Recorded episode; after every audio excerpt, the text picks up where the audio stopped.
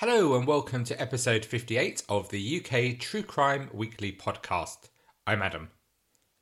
Firstly, a huge thank you to this week's new Patreon supporters. That's Alan Strickland and Tajika Metzger Kirsten.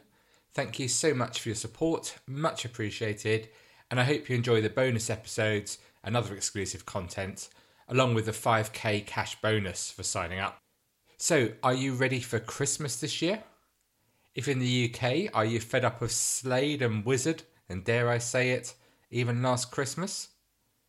Now, if you work in a shop and they're on a loop, you must get sick of these songs, right? In today's episode, we head back to Scotland in December 2014 to look at a quite remarkable story based around one unbelievable night. Did you like the Hangover films?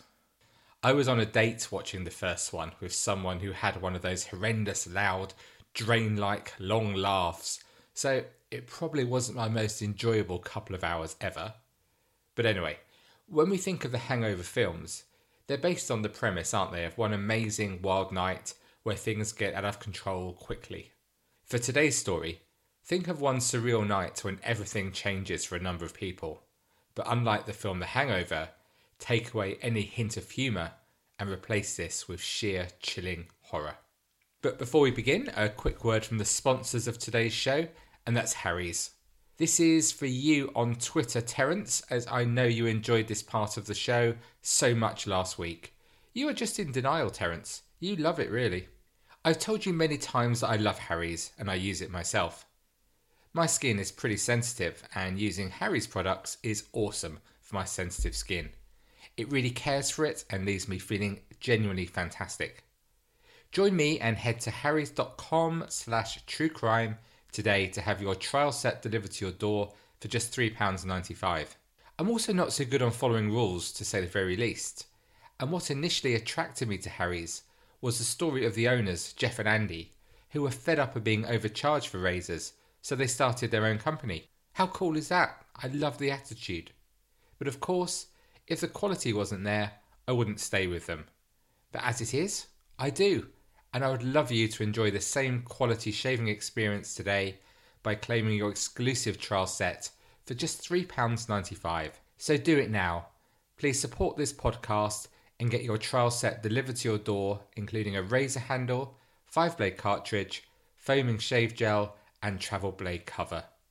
Simply head to harrys.com slash truecrime right now. Let's set some context by taking a look at the music we were listening to at the time. Top of the UK charts were Take That with These Days. In the US, the top spot was held by Taylor Swift with Blank Space, and her album 1989 topped the album charts in Australia. Talking of Australia, as I write this, I'm listening to the carnage that is the Ashes, and Smith has just completed his double century. I trust you, my Australian listeners, are enjoying the cricket more than me. Not difficult, really. It's looking very much like 5 0. In the news this month, Darren Wilson, the police officer who shot dead unarmed black teenager Michael Brown in Ferguson, Missouri, finally resigned. And protests erupted in cities across the US after a grand jury decided not to charge the New York City police officer who killed Eric Garner with a chokehold. The world's first penis transplant procedure was carried out by a team from Stellenbosch University and Tygerberg Hospital in Cape Town, South Africa. And in cinema, The Hobbit Battle of the Five Armies, the third and final Hobbit film, directed by Peter Jackson, starring Martin Freeman and Ian McKellen, premiered in London. Are you a fan? I don't know, it's just not my thing. I just don't get it one little bit. 38 year old Stephen Matheson lived in Falkirk, which is a large Scottish town around 23 miles northwest of Edinburgh and 20 miles northeast of Glasgow. I have a Falkirk fact. The Falkirk Wheel, the only rotary canal connector in the world, is located within Falkirk. The attraction was completed in 2002 and it connects the Forth and Clyde Canal to the Union Canal. There is me not liking The Hobbit, but looking at the picture of this, I want to see it. I think I need to get out more, don't you? So, Stephen Matheson was a car sales manager at nearby showroom Arnold Clark and was, well, frankly, he was unremarkable. He lived a modest life in a quiet residential road in Falkirk with his partner of 10 years, Suzanne Thogerson, and their two young children. Neighbours described the family as keeping themselves to themselves, and although polite he saw neighbours, Stephen was seen as an ordinary, everyday, and slightly boring middle aged man who had lived and worked in Falkirk for his whole life. But as we have heard so often on this podcast, there are very few of us who don't have a part of our lives that's unknown to very few of the other people in our lives, if any. You know exactly what I mean when you look at your own life, don't you? For Stephen Matheson, he had developed a cocaine habit.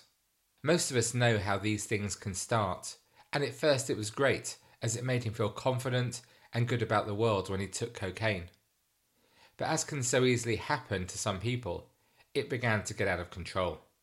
And it wasn't cheap either, and he soon ran up large debts. Stephen Matheson was aware of what was happening to him and what he stood to lose if the spiral continued, and he desperately tried to kick the addiction, even attending meetings of Cocaine Anonymous. But as you'll know if anyone in your circle is a heavy cocaine user, this really isn't easy to do, and Stephen was struggling. He'd also developed another habit when he was high on cocaine, and that was using sex lines and escorts. All of this he managed to keep from his partner, Suzanne. But on the 4th of December 2014, concerns about cocaine were a long way from his mind as he enjoyed a day out shopping with his family, enjoying those special moments ahead of Christmas as the excited children marvelled at the lights and the smells and the toys in town. His partner was due out for her work's Christmas party that evening, so while she went home ahead of him to give her time to get ready, he took the children out for an early dinner. By all accounts, Stephen was in good spirits as the three of them ate together, and after dinner, he dropped one of his children at his grand's before returning to the family home in Falkirk with his younger four year old son. His partner was already out, so when he got back at about 6:30 p.m., he sent her a text saying, "Have a good night. Love you." But also when he got home, he started on the cocaine, and he didn't hold back. As his mood changed under the influence of the drug, quickly Stephen was feeling the familiar pull of the sex lines. Although he tried to resist it, he just couldn't, and as his partner was out, he decided to arrange for an escort to come to his home. An incredibly risky move, as Suzanne could of course return home at any time. Stephen put his son to bed and then made the call to book an escort, took some more cocaine, and then he waited. The escort he had contacted was 23 year old Luciana Maurer. Originally from Transylvania, Romania, Luciana was a mother to a seven year old daughter who remained in Romania with her parents. From a poor background, Luciana worked as a sex worker to support her family and she managed to send home upwards of 400 euros a month. Her family in Transylvania didn't know what she was doing. They believed she'd been in Holland and was now working in Germany as a waitress. Luciana had only arrived in Scotland a few days earlier from London and was aiming to earn as much money as possible so that she could buy presents for her family and friends when she returned home to Romania shortly to celebrate Christmas. Dressed in a red dress, black tights, and high heeled shoes, Luciana arrived at the small semi detached house at about ten past eleven. But within minutes, she was dead. High on cocaine, Stephen Matheson launched a frenzied attack on Luciana in his bedroom, stabbing her 44 times before cutting her throat. Matheson was a big old unit and would easily have overpowered the slight framed Luciana, but Luciana put up a real fight, with defensive wounds found on her hands from where she had desperately fought for her life. All the while, while this was taking place, Matheson's son slept soundly in the room next door, unaware of how his life was about to change forever. Not finished for the night, Matheson propped up the fully dressed body of Luciana on his bed, and he ordered two more escorts to come to his home. Matheson then sent a simple text to his partner saying, Sorry, with two kisses. Shortly afterwards, the two escorts arrived. Aged 22 and 26, like Luciana, both are from Eastern Europe. Looking through the window from the outside, they could see the burly frame of Matheson casually sitting on the couch in the living room. After a brief chat with him about their journey from Edinburgh, Matheson calmly led them upstairs to his bedroom. He went into the bedroom first. He put on the light and hung back at the door whilst the women walked in. As soon as they entered the bedroom, they saw the awful sight of Luciana lying on her back on top of the double bed. Matheson then grabbed two knives before blocking the door to prevent their escape. Neither of the women could believe what was happening, and in terror, one of the women begged Matheson to let them go, but he grabbed their mobile phones and flung them away. They were now trapped in a bedroom with this crazy man, and they knew that to have a chance of escaping with their lives, they'd have to do exactly as he asked. Matheson was in no hurry. Although still high on cocaine, he was aware that his life was never going to be the same again, and he was going to take his time. He first tormented the women by stroking them with the knives, enjoying seeing the sheer terror as he did so, and then he threatened to kill them if they did not do exactly as he told them. He asked both women to take off their clothes and to dance together for him. In fear of what he might do, and with the body of Luciana lying on the bed in front of them, each did exactly as they were told.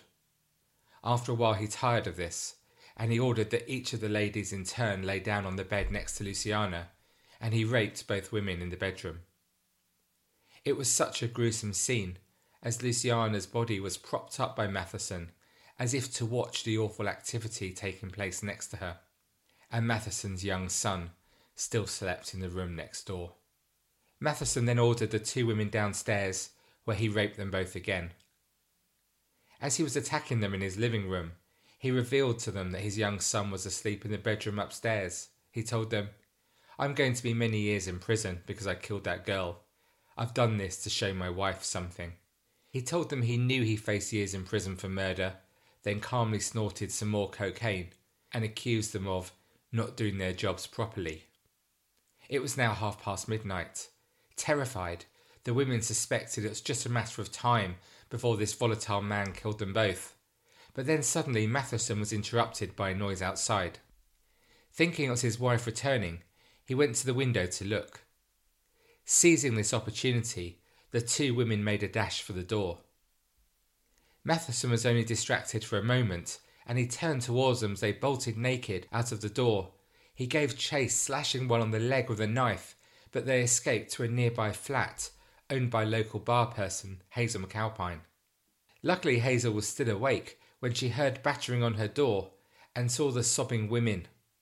She was forced to go downstairs because the intercom was faulty. Hazel said, I was hesitant as I had no idea what was going on. When I opened the door, I saw the two of them were naked. The blonde only had a pair of shoes on, and the brunette had nothing on but a thong around her neck. The brunette had a big lump on the side of her face. By the size of her jaw, I'd say she'd been hit quite a few times.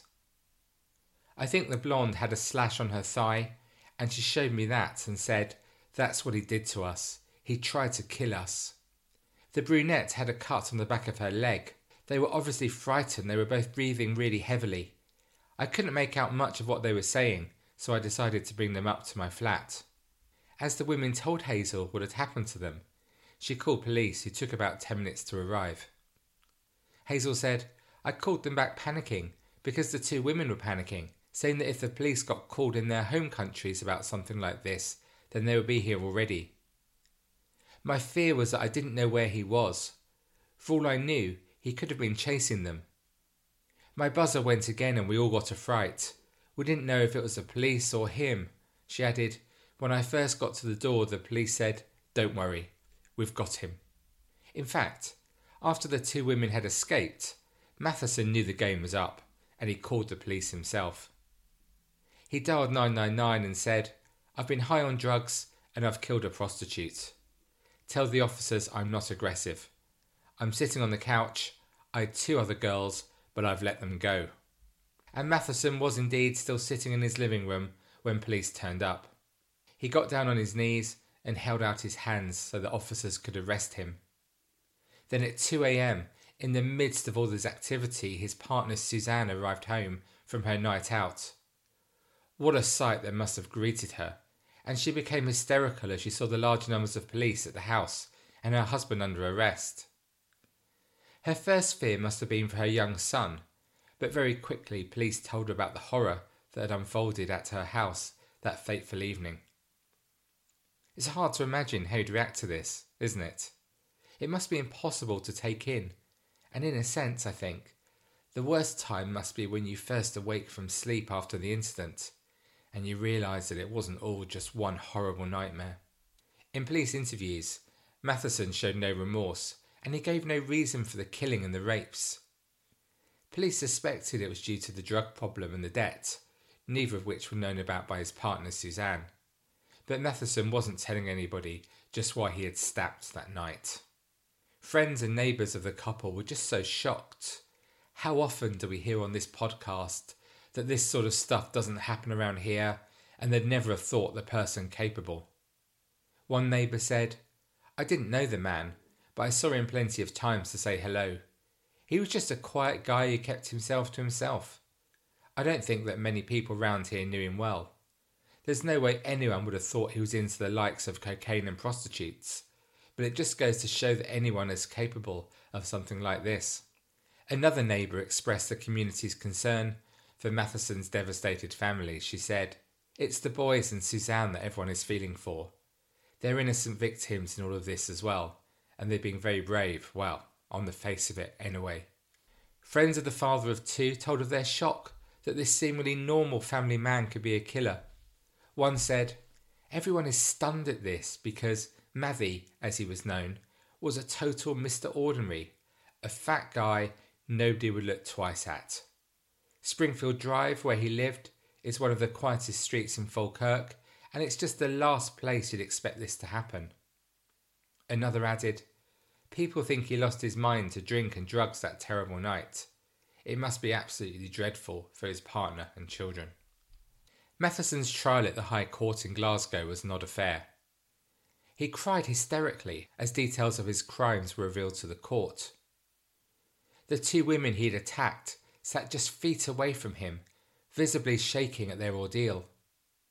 At one stage, the hearing had to be stopped as Matheson began to retch violently and loudly, as if he was soon to be sick. His lawyer walked over to talk to him for a while, and then the trial could resume. Meanwhile, his two rape victims were escorted by police into the public benches behind the dock. The two literally clung to each other throughout the 45 minute hearing, as details of the sex attacks and the murder of Luciana Maurer were read out. At one point, one of the women left in distress before returning to support her friend. Matheson pleaded guilty to the rapes and murder, with his lawyer saying that Matheson bore full responsibility for the killings and rapes. On the 7th of May 2015, Lord Bannatyne sentenced Stephen Matheson to life imprisonment, stating he would serve at least 22 years in prison. The judge said, Stephen Matheson, this is an appalling case. The crimes you've committed are truly dreadful. By your actings, a young woman has lost her life. You contacted this young woman and had her come to your home. Within a very short time of her arrival, you subjected her to a sustained and brutal attack. You stabbed this defenceless young woman on approximately 44 occasions. As you subjected her to this attack, she must have been terrified. Your actings have deprived her parents of their daughter and deprived a young girl of her mother. The lives of these people have been devastated by what you did. However, you did not stop there. You had also invited two other young women to your house. When they arrived, you subjected them to a sustained, degrading, and terrifying attack involving their being repeatedly raped. Throughout the attack, they must have feared for their lives. A particularly appalling part of the attack on these women was that the initial part of it took place in the bedroom where the body of the deceased was lying. Your actings can only be described as wholly depraved. Eventually, when an opportunity to escape arose and they sought to take it, you sought to prevent them escaping. Only by good fortune were they able to escape and run naked to obtain assistance. The only explanation provided for these terrible and senseless crimes is that you had taken a lot of cocaine. That was a conscious and deliberate act by you. You, it appears from the Criminal Justice Social Work Report, had taken cocaine on many occasions before. that you were under the influence of cocaine is not mitigation. I've considered your personal circumstances as set out in the Criminal Justice Social Work Report. I note that you have no previous convictions and that until these events you've been a person of good character. I note that you pled guilty at the earliest opportunity. I take into account what's been said by your QC, but I have to balance what has been said in mitigation against the very serious nature of these charges. Matheson sobbed in the dock as sentence was passed. It's really hard to have any sympathy for him, isn't it? He not only killed one person and ruined two other lives, but he also devastated the lives of his partner and young children, who will be forever affected by his actions. Detective Inspector David Pinkney, who led the murder inquiry, said Stephen Matheson had not been known to police prior to this night. It's certainly very unusual for a crime like this to happen without previous offences. This has been an extremely traumatic ordeal for the women involved and their families in the wider community. I'd like to commend the bravery of the two young women and Luciana's family throughout the investigation. He added, It's a very quiet community where this kind of crime is highly unusual and rare. The community has slowly come back to normal. Police Scotland welcome this sentence, and although nothing can undo Matheson's actions that night, I hope that this will give his victims and all those affected by his crimes some sense of closure. Luciana's sister, Denisa, said her family would never forgive their sister's killer. She said, We are full of pain for what has happened, we expect justice to be done, and I want Luciana's killer to pay. Telling of the moment they learnt what had happened to Luciana, her mum said, We received a phone call from the police, who said they'd received a phone call from Interpol, and they asked me if I knew where my daughter was. I told them I thought she was in Germany and later in the Netherlands. Luciana had given me this address in case anything happened to her. I couldn't speak to the police anymore and gave the phone to my other daughter and we then had to go to the police station to get a number for the police in Scotland. We do not know how she ended up in Scotland from the Netherlands. All we found out is that she died in Scotland. The family were initially told they'd have to raise £7,300 to ship the body home, but this sum was eventually paid by the authorities in Scotland after local residents in Falkirk launched a petition. Depressingly, one of the women raped by Matheson tried to return back to Scotland in 2017 after being unable to escape the sex industry. She was identified at Glasgow airport and sent back to Romania. Sadly, this isn't unusual, and increasing numbers of women and men are still being trafficked into the UK sex industry as we listen today. Gordon Summers, the Assistant Director of Border Force North, told the Daily Record newspaper this is about safeguarding vulnerable young women and men who are being trafficked and exploited, as well as protecting the communities people are living in. Border Force is working with partners to identify the traffickers and organisers and looking to flush out those behind the brothels and who sell girls on. Those attending brothels are encouraging criminality and the exploitation of young women. Often these women have been forced into this lifestyle against their will, and they're exposed to violence and intimidation by the gangs who brought them there. They are powerless. So, what do you make of what we've heard today?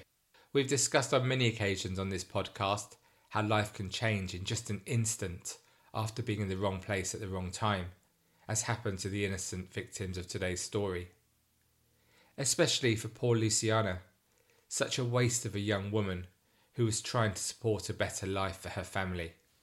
But what about the life of Matheson and his family, destroyed in a terrible eight hours when he went from just another anonymous middle aged man to a murderer?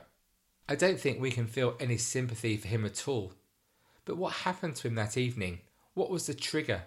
What made him murder Luciana when she walked through the door? Did he have murder in mind before, or did he just snap? He talked to the other two women about making some point to his wife with what he had done, but quite what that point was is unclear. He certainly has lots of time to reflect on his actions in prison. I wonder if he's reviewing the events of that night, this very moment, as you listen to this podcast. Thank you for listening to this episode of the UK True Crime Podcast. I hope you've enjoyed the show. Please head to the Facebook group to discuss all aspects of UK true crime. And if you'd like to support the podcast, please sign up at patreon.com slash UK True Crime, where you can access 10 full-length bonus episodes and other special content for just £3 a month. What a bargain.